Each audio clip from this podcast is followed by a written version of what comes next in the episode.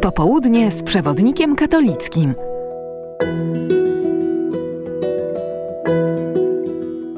Ksiądz Wojciech Nowicki i Piotr Jóźwik. I witamy bardzo serdecznie e, słuchacze Radia Mas i czytelników Przewodnika Katolickiego. Chcemy opowiedzieć o bardzo szczególnym numerze Przewodnika, drugim e, w tym roku, ale bardzo szczególnym, bo y, związanym ze śmiercią i pogrzebem Benedykta XVI. Zresztą właśnie na okładce Benedykt XVI, taki odchodzący, y, oddalający się od nas, ale ostatecznie przecież wcale nie odległy. I hasło, które mm, zapisaliśmy, to właściwie z jego testamentu duchowego, ale też myślę, pamiętamy z jego pielgrzymki do Polski. I to jest zdanie, które nam zostawia jako zadanie, czyli trwajcie mocno w wierze. No tak, i żeby sumiennie starać się przynajmniej wykonać to e, zadanie, podjęliśmy się przygotowania właśnie takiego numeru, który e, będzie nie na gorąco przypominał życiorys e, Józefa Ratzingera, opisując lata jego dzieciństwa w Niemczech, a potem kolejno drogę aż po papieską emeryturę, tylko w różnych działkach, z którymi kojarzy nam się papież Benedykt XVI, postanowiliśmy sięgnąć głębiej, by faktycznie odkryć to, co chciał nam powiedzieć, co chciał nam przekazać i co zdaje się chciał zostawić nam jako swój e, testament. No i cała masa takich tekstów, które dotykają z jednej strony jego teologii, a na pewno można e, o nim powiedzieć, że na tym się bardzo dobrze znał, skąd inaczej wzięłyby się te apele o to, żeby go od razu tytułować doktorem Kościoła. To jest chyba najlepsze potwierdzenie. E, mówimy o liturgii, która była dla niego na tyle ważna, że kiedy pojawiły się te komentarze po pogrzebie za mało Benedykta w tym kazaniu Franciszka, gdzież jest ten wielki poprzednik, tutaj wychodzą kompleksy obecnego papieża, ktoś przytomnie zwrócił uwagę na to, że dla Benedykta XVI liturgia Jezus to było najważniejsze i nic innego, co się miało dziać właśnie w tej przestrzeni, nie miało prawa przysłonić tego najważniejszego. Piszemy też wreszcie, i to może być e, ważny temat, o walce o Kościół Benedykta, bo e, bo Józef Ratzinger w sumie jako pierwszy w 2005 roku, jeszcze podczas tej e, drogi krzyżowej w Koloseum, odważył się na bardzo, bardzo, bardzo mocne słowa.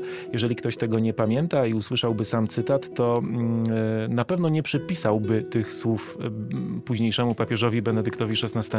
Że brud jest w kościele. Tak, a, a to były właśnie, to były właśnie jego słowa. No i przypominamy tę drogę, którą przechodził, bo tak jak Monika Białkowska pisze, ono do tej walki stopniowo musiał dojrzewać. Zresztą nie ma chyba takiego człowieka, który dzisiejszą wiedzę, dzisiejszą wrażliwość miałby 30, 40 czy, czy 50 lat temu, ale na pewno o Benedykcie XVI można powiedzieć, że e, był tutaj e, bardzo twardy, bezkompromisowy, aż chciałoby się powiedzieć, że, że pod tym względem cechowała go zasada zero tolerancji.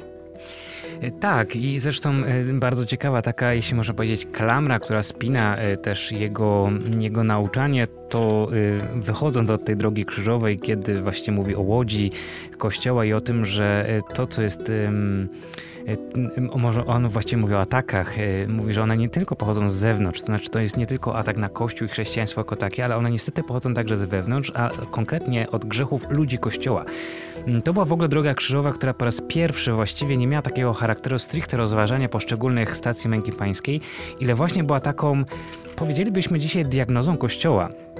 I Benedyktowi przyszło się zmagać potem, e, no niestety, z wieloma właśnie takimi grzechami w kościele, dlatego ten temat walki o kościół w rozumieniu oczyszczania kościoła z tego właśnie brudu.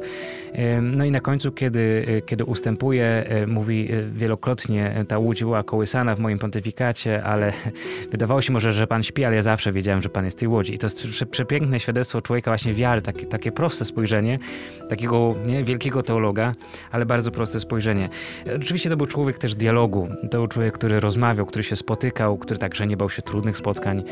E, I o tym trochę pisze też ksiądz Artur Stopka. A to dlatego też, że wchodzimy w taki szczególny czas w kościele, czyli tydzień modlitw o jedność chrześcijan. Właściwie to już coraz bardziej więcej niż tydzień, bo tych wydarzeń jest znacznie więcej niż tylko zawierających się w siedmiu dniach, ale też w kościele w Polsce Dzień Judaizmu, Dzień Islamu i właśnie jak wyglądały te relacje. Ba bardzo ciekawy tekst pokazujący, że papież z jednej strony nie bał się spotykać z innymi, y, też jednocześnie podkreślając, zachowując swoją własną tożsamość. Więc y, to czasami niektórzy mówią, że ten dialog może zaburzyć y, czy, czy zniszczyć naszą tożsamość chrześcijańską, katolicką. Otóż przykład papieża Benedykta pokazuje, że wcale Niekoniecznie. A do tego jeszcze reportaż z tych e, dni tuż po śmierci Benedykta XVI do czasu jego e, pogrzebu. E, fotoreportaż można powiedzieć, bo sporo też zdjęć pokazujących jak Rzym wtedy wyglądał. No, wydarzenie, można powiedzieć, bez precedensu, bo pogrzeb papieża, właśnie nie wiem, czy tu postawić znak zapytania, czy nie, bo o tym pewnie będzie za chwilę okazja powiedzieć, że te procedury cały czas są utrwalane, ale, ale warto pamiętać o tym, że Benedykt XVI e, dłużej e, papieżem nie był, niż, niż, był. niż był. To było widać w ogóle, że tak nawiążę do tego twojego reportażu z Rzymu, że, że ludzie już zapomnieli, już do tego 2013 roku jest na tyle daleko, że, że gdzieś tam ten Benedykt XVI im się w pamięci zatarł, czy jednak e, pamiętali o poprzednim papieżu? To znaczy, y, było więcej osób pewnie niż się spodziewano, bo gdzieś podawano po tym, że 250 tysięcy osób weszło do bazyliki, żeby um, oddać cześć czy hołd y, papieżowi Benedyktowi, gdzie ciało było już wystawione. Um, około 65-75 tysięcy było osób na placu. Um, Oczywiście to tak, czy dużo, czy mało, to zawsze kwestia interpretacji, natomiast y, zwykle y, liturgie z udziałem papieża nie gromadzą więcej osób, y, raczej mniej. Y, te czasy, kiedy były to tłumy ludzi, jak pamiętamy z pontyfikatu Jana Pawła II, to są już czasy minione i teraz czy wynikało to z innej charyzmy papieża, czy wynikało to z tego, że papież od 10 lat nie był już papieżem, to znaczy był emerytowanym papieżem, Czyli był kimś, o kim trudno nam dzisiaj też jakoś to tak lepiej ująć, bo, bo właściwie nie wiemy do końca, czym jest status papieża seniora, papieża emeryta. To właściwie jest coś, co się w jakimś sensie na naszych oczach zaczęło tworzyć, dziać. Więc to jest tak dużo elementów składowych, więc dość trudno powiedzieć, czy ta liczba osób zgromadzonych jakby odpowiada wielkości tego pontyfikatu, czy nie. Mm, natomiast na pewno, y, przynajmniej takie z mojego, y, mm, z mojej perspektywy, y, mogę powiedzieć, że ci, którzy się tam znaleźli, faktycznie byli dlatego, że ten człowiek odegrał w ich życiu istotną rolę. Nie dlatego, że był znany, nie dlatego, że był papieżem, tylko dlatego, że osobiście w życiu tych ludzi, tak przynajmniej z niektórych moich rozmów wynikało, osobiście w życiu tych ludzi odegrał istotną rolę. I myślę, że to jest piękne, właśnie, że ludzie przyszli na pogrzeb kogoś, kto był dla nich po prostu ważny. No właśnie, ale a propos tego statusu papieża seniora, to tak jak powiedziałeś, za chwilę pewnie może to będą tygodnie, może miesiące, ale prawdopodobnie zostanie ta sytuacja uregulowana. Sytuacja, no, można powiedzieć, bezprecedensowa, bo we współczesności coś takiego się nigdy nie zdarzyło, że mieliśmy tak naprawdę dwóch e, ludzi w białych sutannach, papieża seniora i papieża, e, który aktualnie sprawuje e, urząd.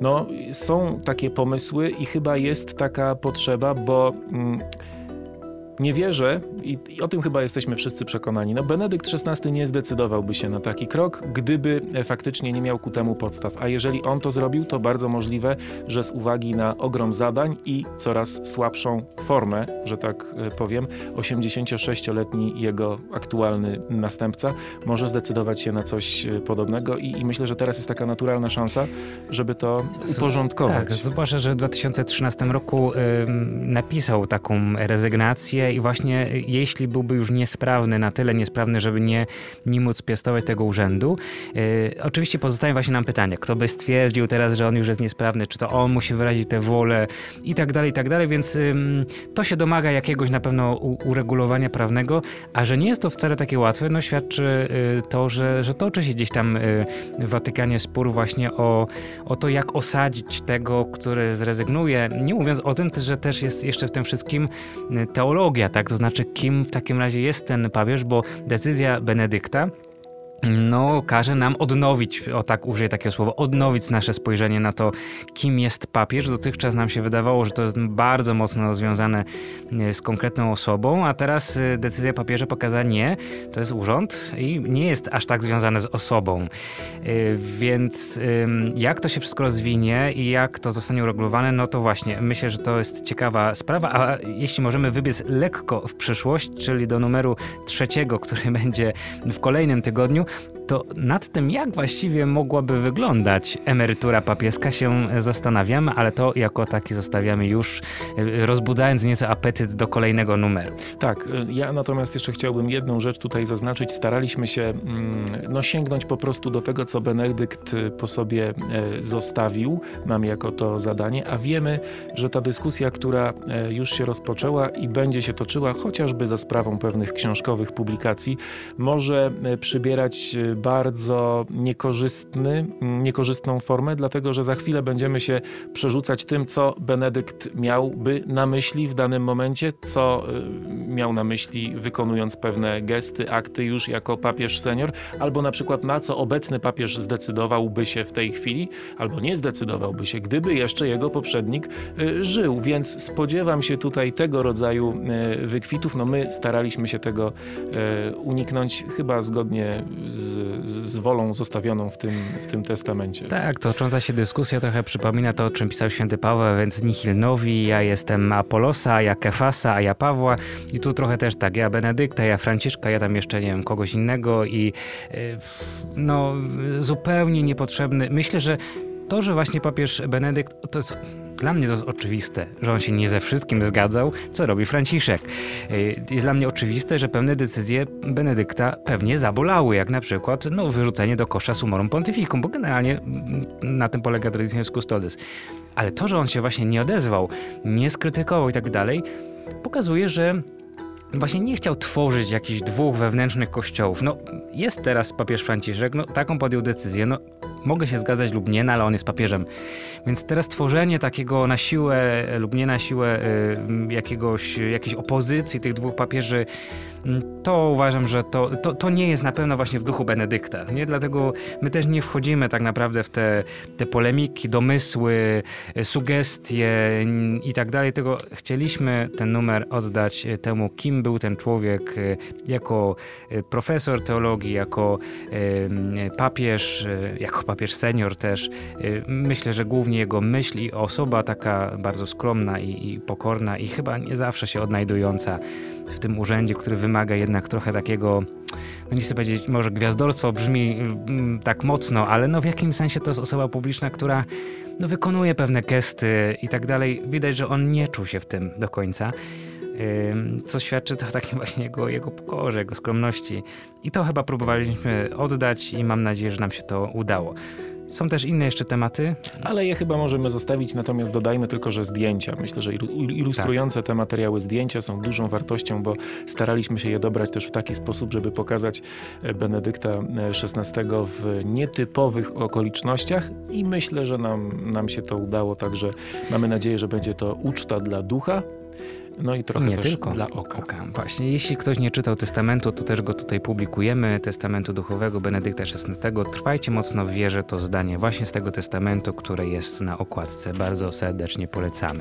I dziękujemy za uwagę. Przewodnik w niedzielę w parafiach, także już w tej chwili w internecie w wersji elektronicznej. Piotr Jóźwik i ksiądz Wojciech Nowicki. Do usłyszenia. Popołudnie z przewodnikiem katolickim.